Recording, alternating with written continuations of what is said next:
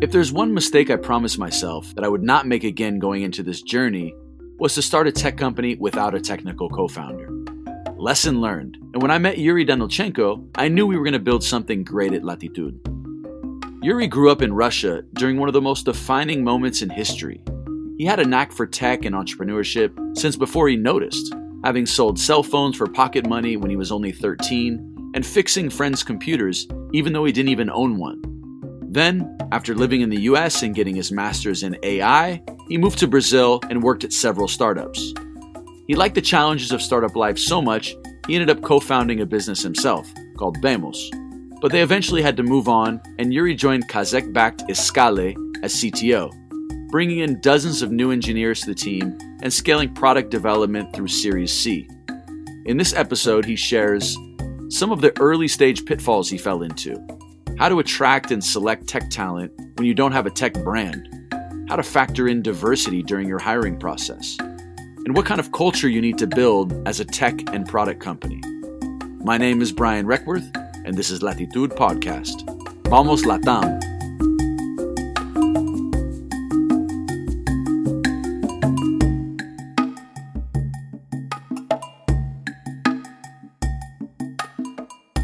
Nice, man. Well, this is fun. Um, glad we could connect. It's a Sunday here, and it's a, a rainy Sunday in Sao Paulo and in Northern California. So, yeah, yeah. Uh, as long as there's no thunder and lightning, uh, I think we're good. Yeah, we had some rain, had some thunder, some maritacas. For those who don't know, uh, just like these giant green parrots uh, screaming outside my window.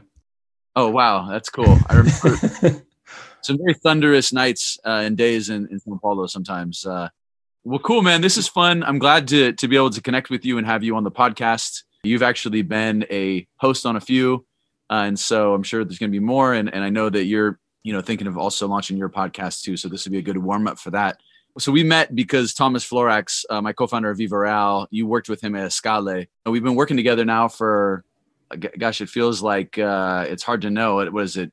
Seven or eight months now. Feels, feels like years. it feels like years. So take us a little bit back just to kind of give a little context to you and your story.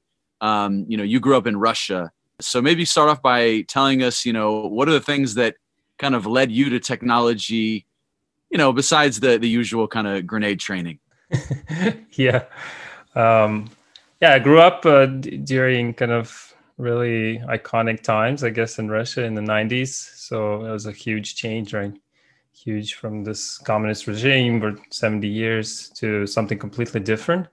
Uh, and literally in in school, like they came in and took the books and it's like, okay, these are the books from the communist era, and here are the new books. It was just like so so radical, right? The change we could feel it in the air. But yeah, basically the technology, you know, was penetrating um, all societies all over the world, and Russia was not an exception. So we had the internet started to come in. We had you know computers uh, and computer programming kind of started to become popular, uh, and also the cell phones, right?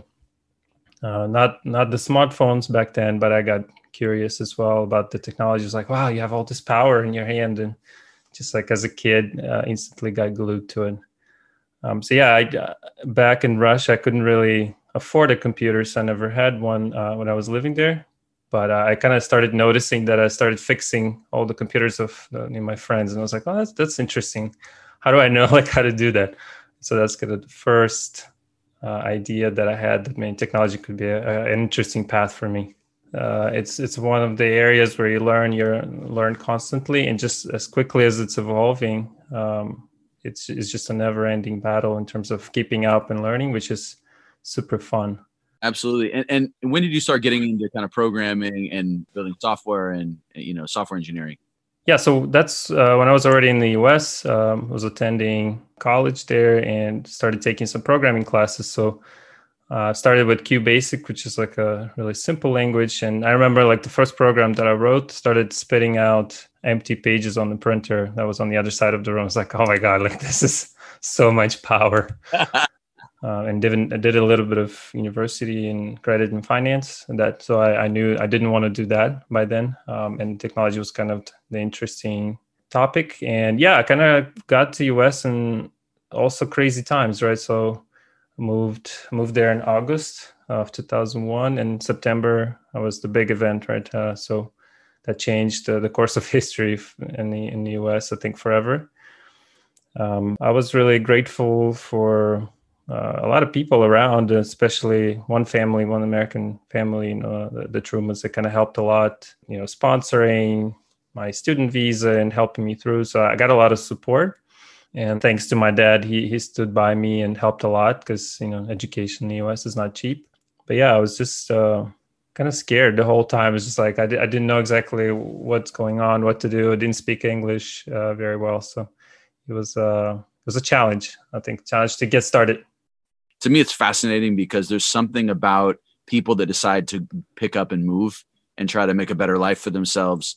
You know i love the story of an immigrant right? Like your dad worked pretty hard right? I mean you, you didn't come from like a ton of money where you just you know popped in and all of a sudden you know you had a house. You guys really worked for it and your dad was you know had a had a pretty good thing going back in russia but uh, it sounded like there was some challenges and then you know press the restart button. And so that's that's challenging for anyone to pick up and go start over again I'm trying to think about what I was doing when I was 16.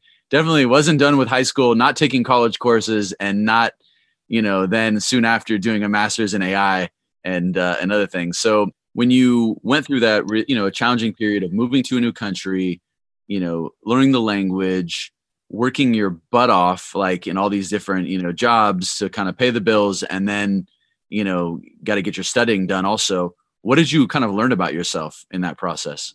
Yeah, I think just learn that um, you can learn to be disciplined and to have a lot of responsibility because back home probably most people don't feel that way unless you you know travel far. Like you have this huge support network. Um, you're just kind of gliding right? Like you got the aunts uh, and the uncles and the grand and grandparents and your mom and, and your dad and your brother and your friends like all this huge support network. You just never feel you feel like you're invincible right? So when you go somewhere and you're pretty much alone that um, that kind of wakes you up a little. You have to be responsible. You have to get things done. You have to get get things right, or else like there's no plan B sometimes, right? So um, I think learning that a little, just the discipline and responsibility piece, and also that you can push much harder than you could ever imagine. So like when you when you thought you were tired and you thought you couldn't do anymore, that's like thirty percent of what you can do. That's a good lesson, and and yeah, that's something that uh, you can really surprise yourself with what you're capable of. I think, and and and when you put yourself in a position that forces you to kind of overcome. Fast forward a little, and, and what kind of brings us to this kind of startup life? Because like you've been, you know, on the startup journey for a long time. You're you're an entrepreneur. You you like tech. You've been building products and building teams. And one of the reasons why we started Latitude was because you know we both have a shared passion uh, for startups and entrepreneurship so tell us a little bit more about the what led to that. I think it started kind of pretty early because back in Russia, my dad was already an, an entrepreneur. So you know, in the '90s, the first day that the the new law came out that you could have your own company, my dad was already in line and got it and started you know building building his business. So as a kid, my favorite thing to do was basically helping him out on anything that he needed and I, I just absolutely love that. Um, and I think seeing how the company works inside out and just kind of seeing all the angles of it, it was really hard for me to go kind of back into the box, right? Like when you're an employee and you're just like supposed to care about this little piece of the business, was really hard for me to do. Um, but yeah, like the first tech startup that I worked for was um, Integral Analytics, which is uh, a small startup that was incubated inside of Duke Energy, and we were building a smart grid uh, prototype. So it was like one of the first functional prototypes in the US. And smart grid was not as known back then, but it's basically it's like super cool project, right? Like a few few people just hacking away at it, and we're controlling um, energy right in people's homes in real time. So we had like a couple hundred pilot houses, and we could control their air conditioning, you know, the the fan, the oven, all, all that kind of stuff. And we are getting like data in real time. We could send signals back. It was just like it was a dream uh, dream job for any kid, you know, getting out of a computer science school. So you went from academia to, you know, thrust into that, like what, probably a kind of a different pace or a different kind of, you know, feeling um, for you. Uh, tell me about that. Yeah. In school, I always worked through the school and some of the projects I could tell, at least on the corporate side, it was very difficult in those positions to feel like the purpose and, and the big challenge and the academia you could feel that right? Like academic projects are always like this ambitious huge uh, innovations but then the pace is really slow. So yeah definitely i could feel the, the pace. And i think that's sort of where the for me in startups like the amazing clash happens where you have the velocity but you also have the huge challenge and purpose and it's extremely obvious. In fact i feel like the, the startups are basically like the most direct way to apply change to the world right? So it's you can go and get your phd and publish research that somebody's going to use later and like pick it up and maybe turn it into a product. Uh, but i think if you're doing a startup it's just uh, you can you can quickly apply a specific change to society. It's just really amazing. And when did you feel like you you know there's a calling to start your own business? And what was the process of like digging into the problem and translating it you know to solution that became your product? Talk about that this was um, at, at the time I felt very ready. I've led a few teams, like product engineering teams. We were uh, working on a really scalable platform that was powering probably most of large companies in Brazil. Basically, it was like a marketing automation platform, uh, similar to HubSpot. So yeah, we were sending millions and millions of transactions per hour and just like serving these large clients. So I, I felt like, wow, I know a lot. I'm ready to do this. but then, like as we started, uh, the three of us, uh, me, Mars, and Jared, my uh, co-founders, it was quickly became aware of all the other things that I didn't know, especially on the business side. So yeah, I think we didn't start like from the right foot in that in that sense because we basically had like a really strong team and we just wanted to work together, which I think is like a terrible reason to start a startup but uh, we yeah we basically made like a, a list of ideas. We started like pruning through them and we picked an idea that we thought was basically like the most practical and the most kind of doable um, which i think in hindsight uh, again you, you, should think big and like pick ideas that are extremely audacious. Uh, but in our case yeah it was basically an idea related to the pain that we were experiencing right? So with the cell phone bills like we we were approached many times by our family members and ourselves and we could just say like save like pretty huge sums of money just by doing a little research and a little analysis. So we turned that into a product. We built two products basically b2c and, and b2b and yeah it was a it was a cool journey two and a half years. Yeah learned a ton about ourselves and about the market and how to do uh, how to build a company from from scratch one thing we talk about at latitude is you know the the journey is kind of lonely when you're when you're in the mix and you're building your company. And i guess it, i'd be remiss not to mention that you know like me you know i was brought to latin america. There was a woman behind my story. Uh, you know my wife is colombian. We met in the states and then you're in a similar situation. So i have a supportive spouse and i know you do too. How did you manage all of those you know those variables that are you know that are happening in your life at the same time? You're starting a family. You've got a business going how did you balance all of that in your you know in your personal life uh, alongside the you know the the kind of business aspirations? It's cool that you mentioned this. Yeah similar to you brian i was imported in, in into latin america by my wife met her in the us and she's been an amazing supporter and, and partner to me. But yeah basically when i started my company, uh, not only I was not ready in hindsight, but also like I made it super hard for myself. Right? I I joked that I had like a New Year's resolution. It was like have a baby, start a company, buy an apartment, all in the same year, and uh, that was 2016, like pretty rough year. Uh, definitely don't recommend doing all those things. But I think yeah, she she was a huge uh, supporter and also kind of like a sounding board, right? So because w- when you have an idea, when you want to do something and you're kind of taken by it, which is a great thing because you're extremely convinced. But you also need somebody sane by your side that's going to say like, yeah, yeah, great. Like, but can you talk me through it? Like, is that really going to work? You know, what are you going to charge? What's your market side? So I think having somebody close that you trust, uh, I could kind of like support you, but also ask you the right questions was awesome. And yeah, like as you get deeper into it, I think we were both not prepared. As you know, reading your book, uh, I also kind of realized that you went through something similar. I don't think we were either one was prepared for the depth of the challenge and you know the, the hurdles that we're going to have to overcome. Uh, but yeah, ultimately, she stood by me, and that was that meant a lot. You know, I, I went through a lot of challenges as I started. You know, a handful of companies, and you know, in, in our case, my first couple companies, we you know, we started a company, we built this big platform and, you know, we didn't talk to our users. And then we launched it nine months later and there was crickets, you know, I think I had like 15 users and, and, and it was just like, it was before kind of lean startup and before, you know, get out of the building was like a thing and, you know, interview your customers, which, you know, fast forward to today, and you're one of the biggest advocates that I've met of like being super customer focused. So, do you think that your kind of experience uh, at Vamos resulted in your just being customer obsessed? And like to talk about how you came to realize just how important that is and why it's important to you. Definitely, Vamos was one of them. I had another experience uh, back in the US when I was uh, working on a project. And I was, you know, the quintessential like, oh, this is a social network for XYZ. And then like we worked for two years on it as a side project. You know, our boss at the time paid the whole bill and then we launched it and nothing. Uh, so yeah, like I learned, I learned it uh, there. And uh, at Vamos, I think the the issue was also just being too technical of a team, and we were like just too convinced in our solution. We fell in love with the solution, so we like built it. It was working. It was the optimal solution. But then there were a lot of things that people were telling us. You know, the investors, the customers, like, hey, like especially around business model.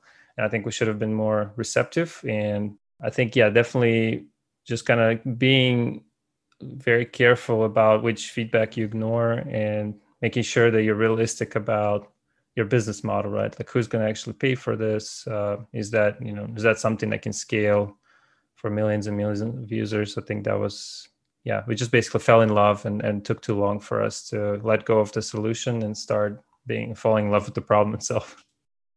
Looking forward a little bit after vamos you became uh, the CTO of a company called Escale, which is backed by Kaszek, and you know, it's a nice, nice growth story. And you joined at a time, an inflection point when you really ramped up the team. Talk a little bit more about helping transform what was really a, from my understanding, was like a sales and and marketing company into a tech product company. What were the most significant changes there? Yeah, Escale was a, an amazing ride, um, and the growth was uh, really quick. So we had to adopt and learn quickly as well. Yeah, basically the the main challenge, I would say, was just like selling selling tech to the organization again because there were they were trying to do tech for a little while, and there were some things um, that are already running.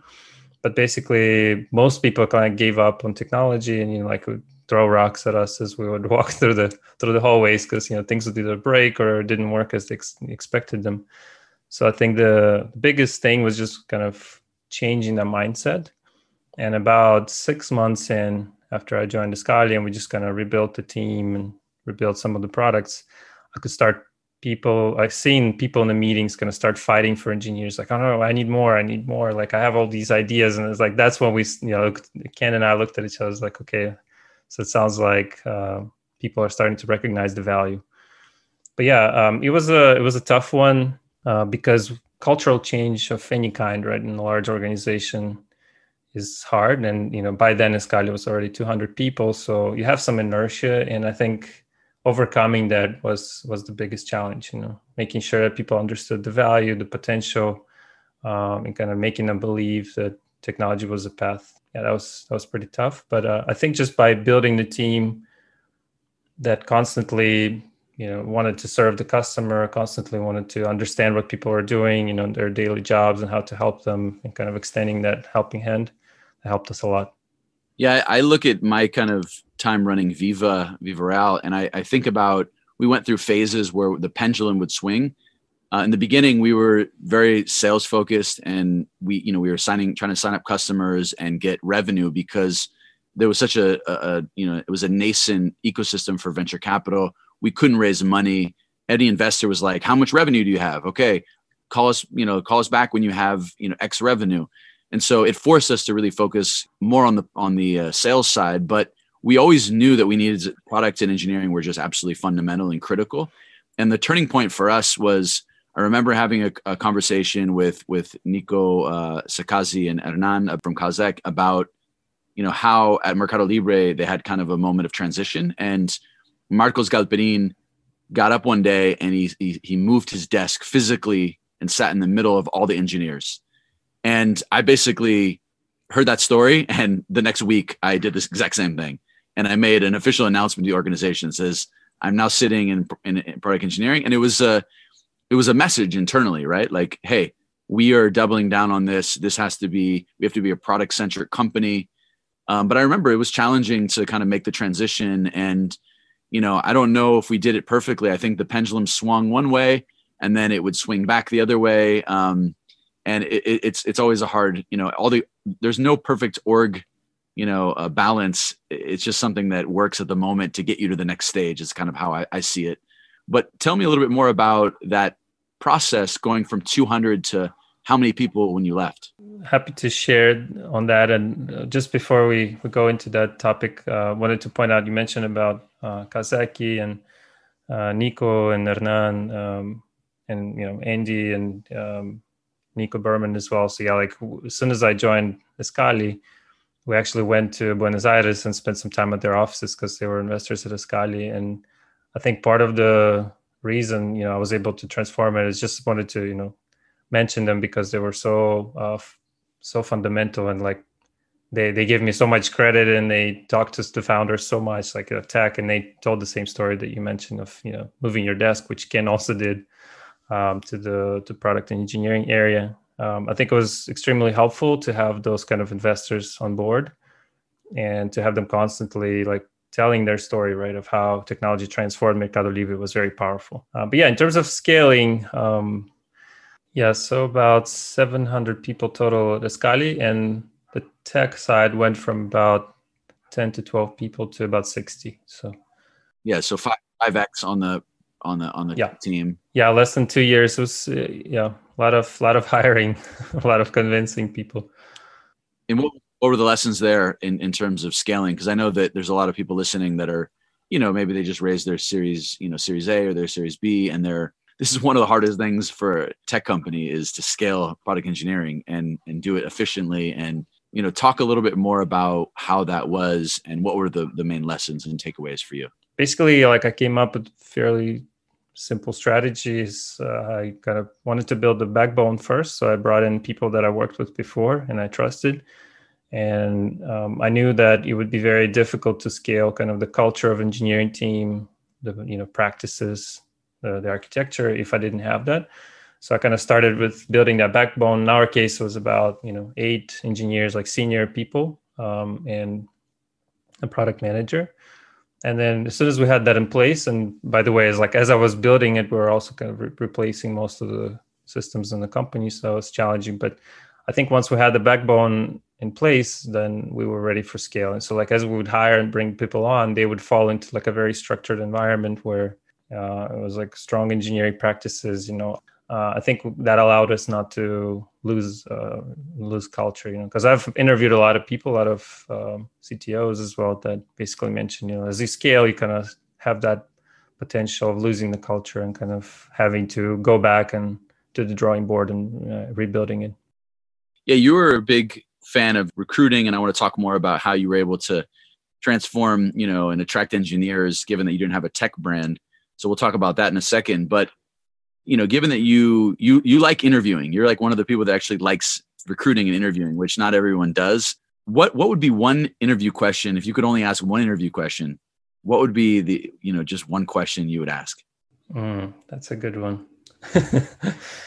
yeah, I would probably ask, uh, what is the hardest problem you've solved and how you how you did it if I'm not mistaken, that's also something that uh, Elon mentioned that he asked in interviews. But I, I asked that question a lot because as you go through companies and your experiences, you're usually faced with like a lot of challenges, and some people are kind of shying away from that. Some people actually kind to confront them and try to be in the center of it, right? Like in that uh, challenge that puts the company to the next level, they're kind of like the ones who, who actually overcome it. And once they do, they they have like a lot of details on how they done it. So it kind of kind of shows you the, the level of challenge the person has dealt with and how deeply they were involved with the company. I like that. And, and, talk a little bit more about how you were able to kind of transform the perception of the engineers into seeing this more of as a tech brand because it was really seen more of as a, a marketing kind of company. What what were the key things that you were able to do there? That was a tough one. I, I kind of remember specifically one interview so this was uh, with now engineering manager there at uh, Escale. But my first day at Escale, uh, they you know dropped me, like parachute me into this room. It's like, hey, here's like an amazing engineer. She's got another offer. Has to answer by the end of the day, and you have to like try to convince her to to join. and you know, I did my best. Uh, ultimately, she she said she you know decided to go uh, to the other company. And then a year later, she did a tech talk at Escale because we invited her. And then, like shortly after, she accepted the offer to join us. And you know, we asked her why, and she's like, "Well, the first day I talked to you, you just told me like all these ridiculous things you were gonna do." And you know, Escale was not a tech company. I was like, "There's no way in hell this crazy Russian is gonna actually do it." And then a year later, she came like most of them already implemented, and she's like, "My God, like this, this actually is a tech company. I'd love to join." And so that, that was a funny story. But yeah, in the beginning, it was basically convincing people that I already knew uh, just through the vision, right, through what we wanted to achieve. And then um, I kind of see that as gravitational pull, right? So if you convince a few people to join, then the next people that are joining, they will talk to not only you, but also some people on the team. They'll see the caliber, and that's going to attract, you know, even more amazing talent, and it just keeps growing and growing. Uh, it's you know similar to like, accumulating this gravitational pull, and then you know uh, after after about yeah in a year and a half we had like a pretty decent tech brand and you know community kind of knew us already and uh, we had people you know giving talks at different conferences and just kind of something you build over time. And, and there's something i remember i don't know i'm going to probably not paraphrase you perfectly but you know you you you have kind of a philosophy about the best people are, are attracted to just the biggest challenges right? So you like to have very difficult or challenging interviews and you like to kind of push people and your thesis is that the best people actually really enjoy that right? And then that you know the kind of a self-fulfilling prophecy where they're pushed really hard and then they're like oh i want more of this because that's the type of person you want anyway. Is that would that be an accurate kind of assessment of how you kind of think about those um, you know that recruiting process? Yeah absolutely. So uh, i could feel that myself you know especially when i moved to brazil i had to do like this big number of interviews and you would just talk to some people that were not really engaged or couldn't really ask you difficult questions and you would just walk out and be like okay well i didn't learn anything today. You know what are the chances of me learning something tomorrow? And sometimes you would walk out of the interview and you just felt like you know, drenched in sweat like my god like this person just took me apart. Uh, and that doesn't mean they didn't like you you know you could get an offer from that company but you just felt like wow like i know nothing and uh, i would love to join so i can learn from these amazing people but yeah, this this also happened with uh, our principal engineer, which recently moved to Europe. Yeah, one of us, one of the best engineers uh, on the team, and he joined pretty early um, after I joined Escale. And so yeah, uh, you know, asked him to describe the the architecture he built. Um, and it was just like I kept digging, digging deeper, and asking hard questions until we got to a point. It's like, wow, yeah, this this actually wouldn't work, or like this, you know, this component wouldn't perfectly answer all the you know all the scalability questions for example. And so i felt like in that conversation we bonded you know i felt like we understood the challenge both of us and we you know got deep into it. And i think that's part of the reason why he joined. But yeah like for you to have an idea how unstructured we were like that that same person that we hired like uh, two weeks later i think he joined like came to the office. There was like no desk set up for us. We are like all crawling on the floor connecting cables. And it's like okay like this is a real company right? Like yeah yeah it's it's all good. We're we're still setting up. So yeah, I have another. I can relate to that. I had we had an engineer that we ended up hiring, and it was similar chaos the first day, and and he ended up not staying, and it was you know it was the right thing, right? Because it, it didn't feel comfortable. Was used to a different environment, and you got to get the the cultural fit right, and, and you know you you build that backbone to preserve the culture, as you you kind of you kind of say, and and you know ideally you root that out in the interview process, uh, but that comes with a more structured organization but yeah, I mean, I have a question for you. This is something that I think we battled with a little bit. I think we we did a fairly good job considering, but what advice do you have for non-technical founders that are trying to bring on their first kind of engineering talent? How do you interview for a job when you don't know how to do the job? That's a tough one, and that's why I often help companies that go through latitude to uh, latitude programs, right, to interview. Um, but I think you have to you have to get curious, and I think Thomas said that in his episode. Um, you know, in his interview with you, it's just because it's technology and you know takes a little while for you to ramp up. It doesn't mean that you you know can't learn a little bit about it. So yeah, if you read a few articles, if you understand just some basic concept, what are, you know, what are the microservices? What is you know compiled language? and just uh, get very curious about that in the in the conversation as well just ask very deep questions you know it's like why why did you pick that technology? How did you think it was better than the alternatives? Um, how did the business change you know after you've implemented those features? And i think those those questions will still you know we still make an engaging conversation. It's really hard for for a person to actually tell you know if that uh, candidate is technical if you're not. Uh, and also just kind of something i wanted to point out is there are kind of two different flavors of technical specialty that we also interviewed for at Escale. Some of it is just like hands-on coding, which is like a really deep in the code kind of structuring, right? Like the how well the code is structured, how well you follow like patterns and and uh, how how well you can actually express your ideas in code. And the other side is uh, architectural, so more strategic view, how you can see like the components fitting together, how you can see kind of data flowing through like a complex workflow. So I think um, it's it's good to be aware of those two things because I think they're very kind of distinct skills. Uh, but yeah, just try to be try to be insightful and try to ask hard questions, such as you know why why you did those things, how it impacted business, and you know through my years I kind of learned that the best way to measure engineering teams is through business KPIs, right? So if, if you know that WhatsApp was running like billions of users and had like you know 40 engineers on the team you know those engineers are amazing right? Just because business outcome was so great. So uh, i think it's a fallacy that oh these engineers on, over there in the corner they don't talk to anybody nobody knows them like the, you know they're amazing. I think very strong technical people even though they're introverts sometimes uh, are very well known by the business folks because they know those are the people that like remove the roadblocks in terms of attracting them i think that's you know just basically the the vision uh, is, so important. So i think basically in the early days you're selling kind of like yourself and the vision. So those are the two things right? So i would highly recommend a lot of founders will look for me and give like the job description and it's just basically oh here's a laundry list of what i need from you right?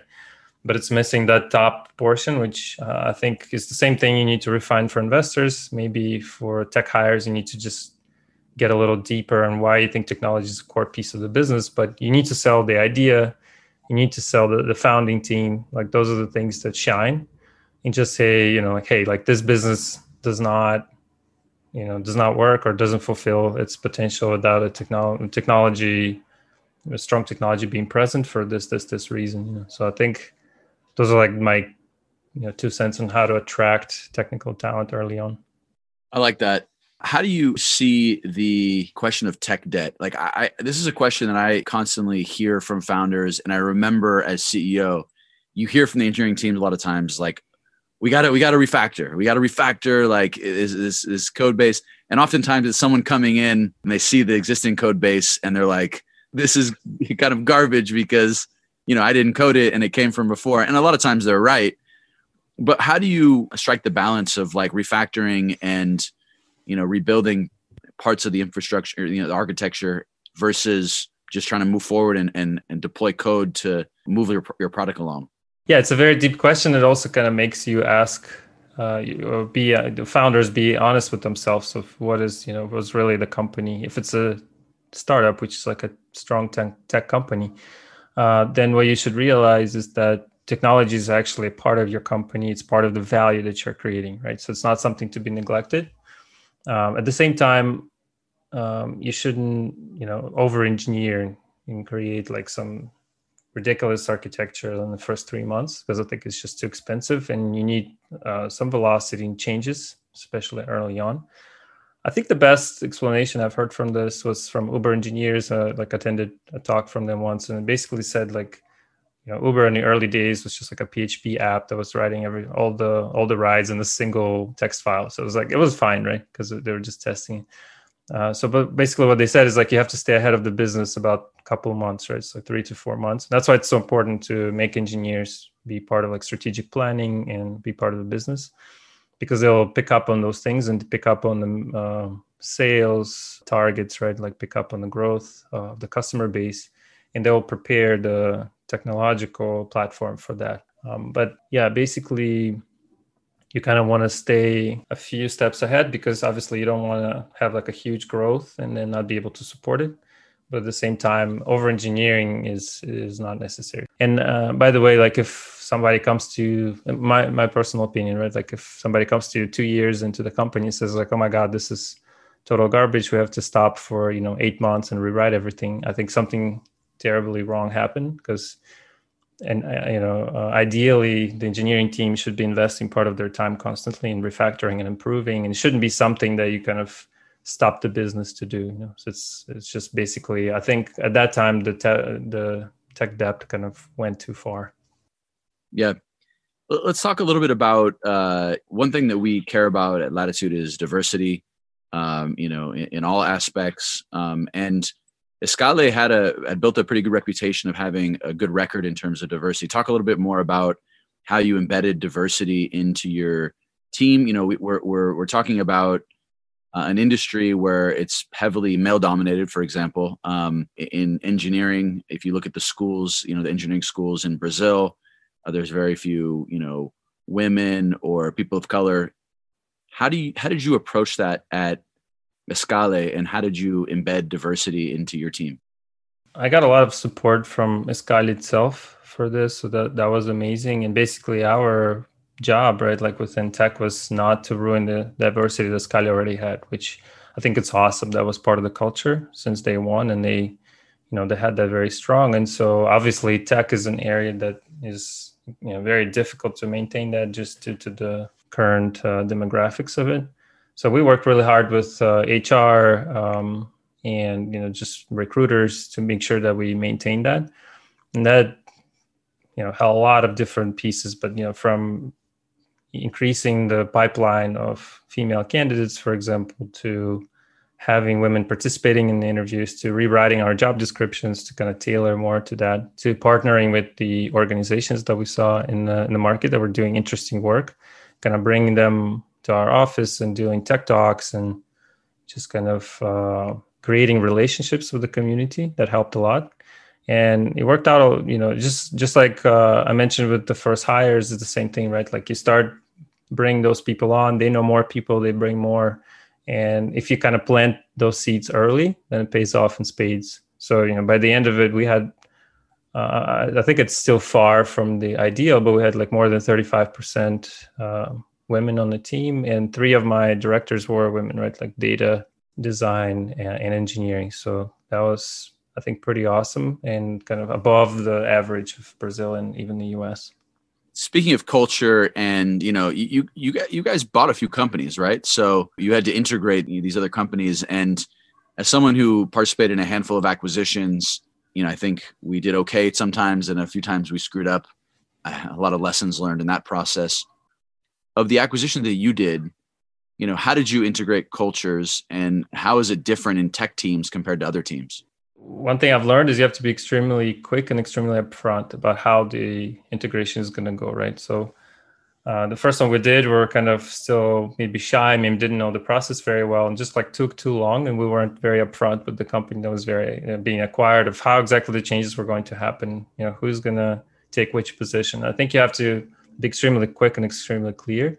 And if something happens in those first you know 15 30 days like so be it. But you just kind of have to rip off the band-aid. In terms of technical teams that's why the due diligence is so important is you know aside from maybe some processes and some uh, domain knowledge you also have the code right? So you have technology you have to evaluate if that technology is easily integratable how much it's going to cost. You're going to throw away that technology you're going to integrate it or are you going to just like keep it as is and keep it alive? So i think um, yeah for all the acquisitions uh, our team was very involved in the due diligence process. And you know we literally like looked at the code. We met with the, the technical folks on the other side. And just have to make sure you understand exactly you know what you're acquiring. And if that tech is you know has a future within the company if not how you're going to position that? Uh, but yeah you have to really build like the relationships regardless of the area i think. So uh, that goes for managers within the existing company, right? Like if if the two you know high ranking executives are not kind of working well together, it just like propagates down through the teams. And I think the same thing goes with acquisitions. Like if the high level folks are now not aligned and didn't create take time to create those deep relationships like it's just going to propagate down and you start hearing things like oh you know them and us and just creating that like big void between the two groups and that's just uh, I think fatal. So you have to avoid that at all costs.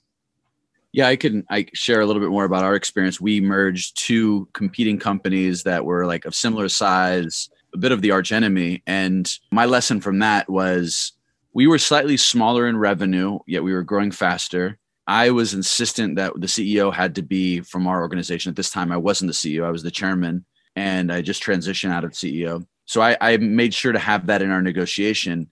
And when I look back, just the cultural gap and difference in terms of how things were run at our competitor, um, you know, there was a different DNA. One came from a larger media company where all the executives had their own office and they're used to flying business class and they would kind of have their little meeting room, you know, that was had, you know, fresh fruit and was kind of exclusive for them.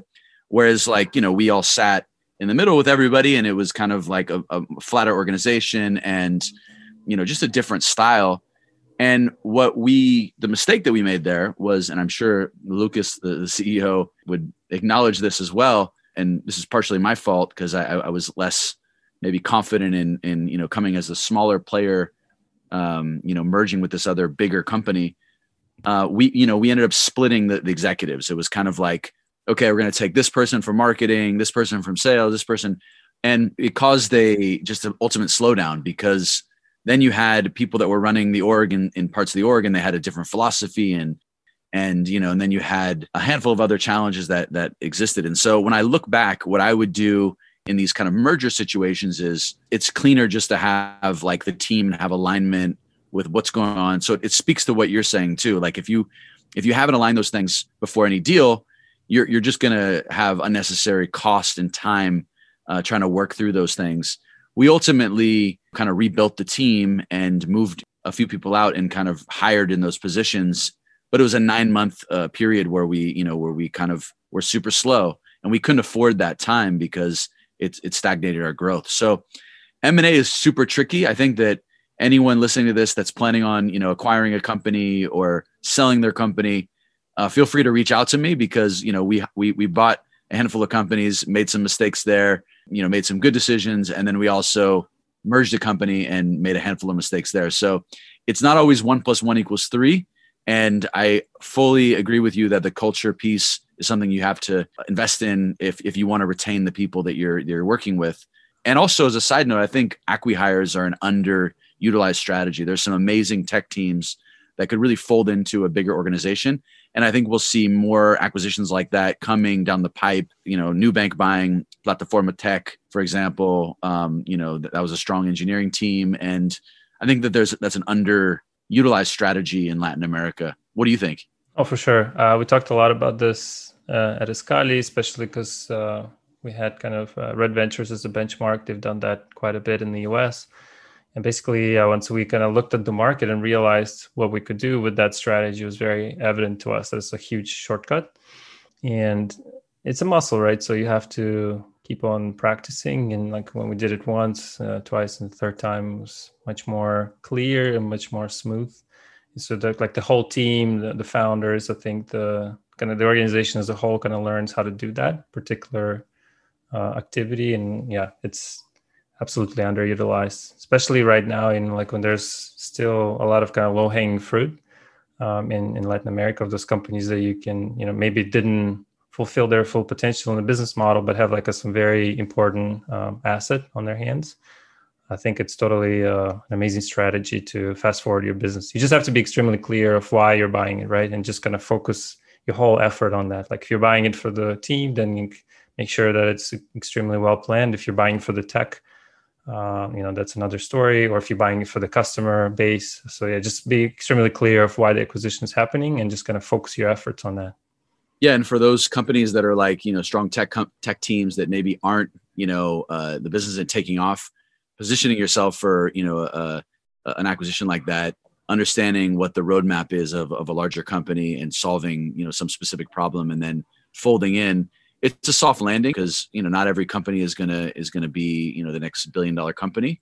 And you know maybe this one might not be but the next one could be. And so having a soft landing is something that you know uh, potentially uh, is is an interesting opportunity for your teams that you've built. No, it's it's exactly right, and like something that I thought about a lot, even with Vemos, is just like lack of experience, right? Like we had an amazing engineering team, we had this awesome platform. Because like when we talk to our competitors, they're like, "Oh wow, like I have an army of interns doing this." You know, we could totally sell the, the tech or the you know do the acqui-hire play it's just not planning for it. So by the time we kind of started having those thoughts, we're like already exhausted. You know, two and a half years in. Uh, I think just being more uh, more aware of your business metrics and your situation, just kind of doing things at the right time. How can we how can we get more uh, engineers? Like, what what can we do to increase the number of engineers in, in in Latin America? I think you need to start migrating people to that profession from you know other areas of the economy or from other professions you know mathematicians or physics uh, professionals or growth or, or even you know other professions. I think a lot of work is being done on that. Things like uh, you know online schools and, and boot camps i think is important.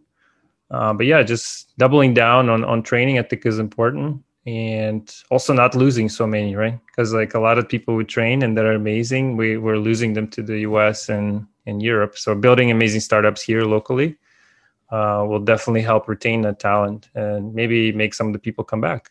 As we're seeing, right, with Latitude, a lot of founders are, you know, I'm working for Google or Amazon or Stripe, and then coming back to to the region with an idea and building a team, and then those people will call their friends from those companies to work together, right? So I think I think we need to like train more professionals and not to lose the ones that we have. How do we attract more technical founders to start companies? Latitude is actually an amazing way to do that, right? Because I think as a technical founder, you usually like don't have a lot of experience with the other areas of the business, right? So you need help with growth, you need help with maybe business strategy or, you know, how to form your company and things like that, which, you know, our program has a lot of a, a lot of those uh, t- subjects and we can connect with a lot of people that help with that and also capital, right? So I think technical founders are a bit more, um, at least in the Latam region, they're maybe a bit more conservative. And so having that you know, kind of initial support from early angel investors or organizations like Latitude will help like uh, give that additional nudge, you know, so they can believe in their dream and go after it.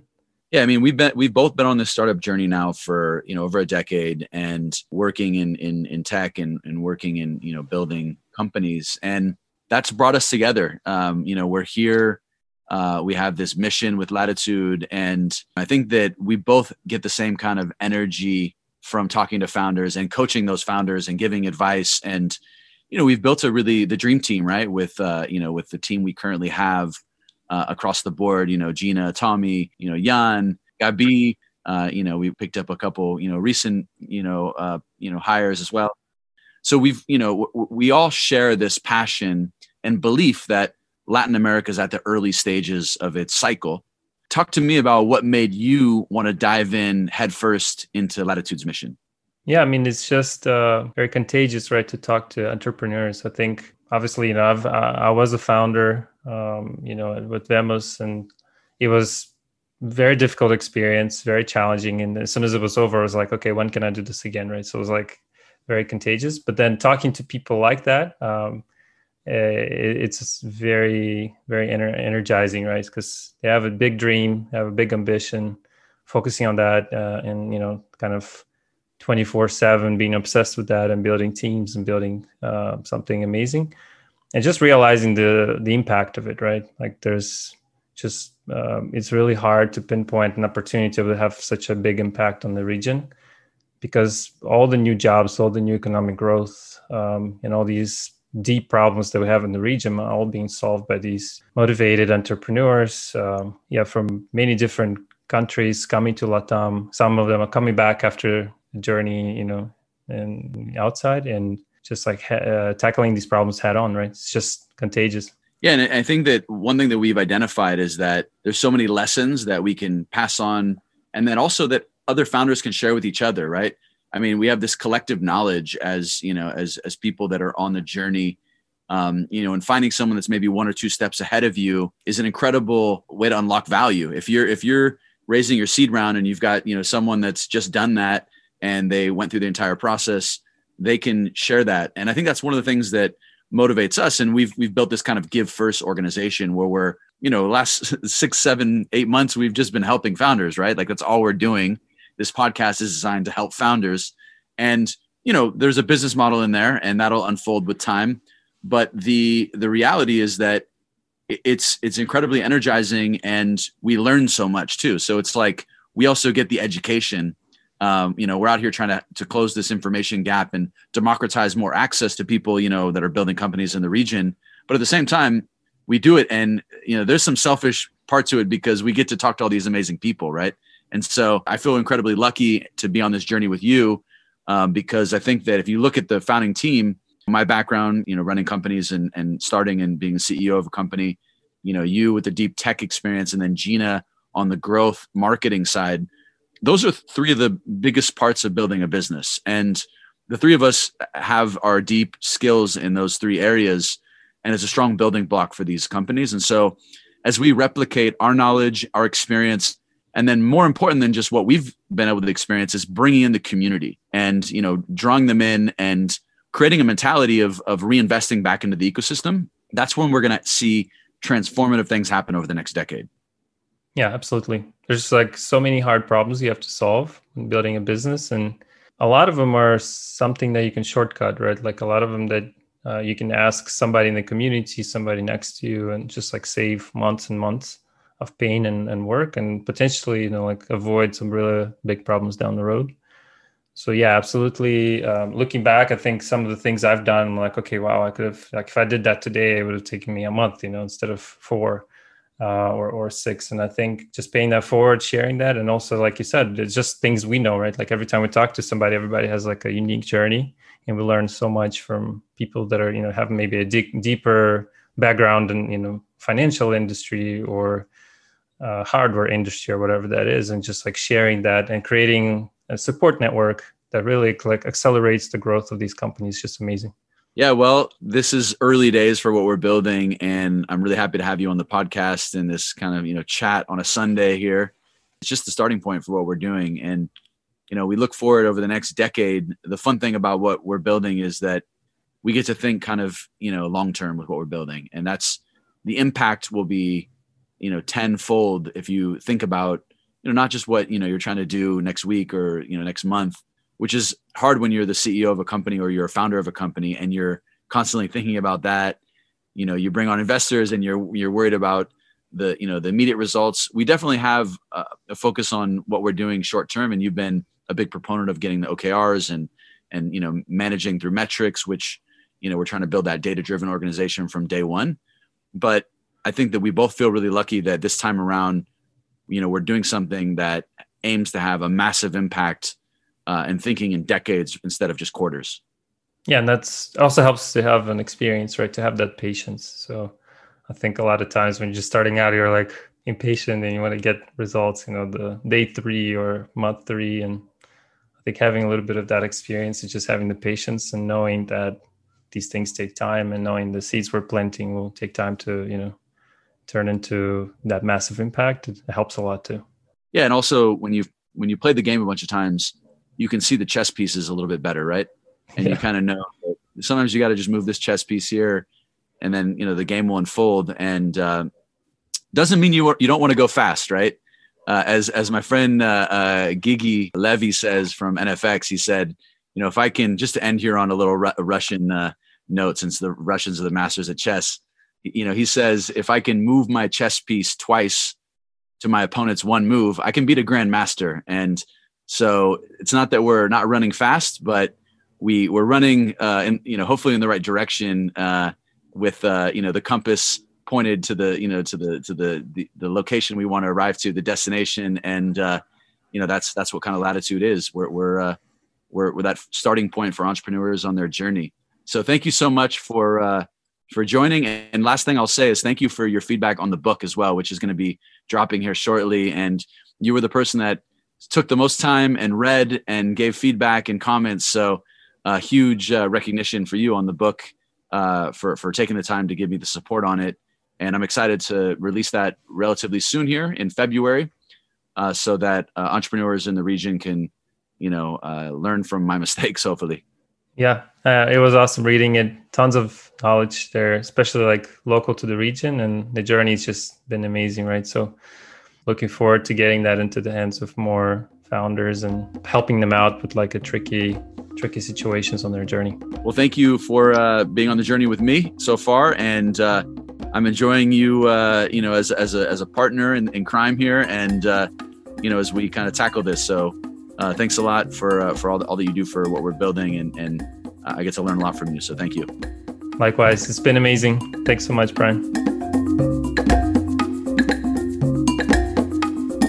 Thank you for listening to the Latitude Podcast with Yuri Danilchenko, co founder of Latitude and former CTO at Escale. Be sure to subscribe wherever you listen to your podcast and check out latitude.com to find out more about the Latitude Fellowship Program. I'm your host, Brian Requarth. Vamos Latam. See you next week.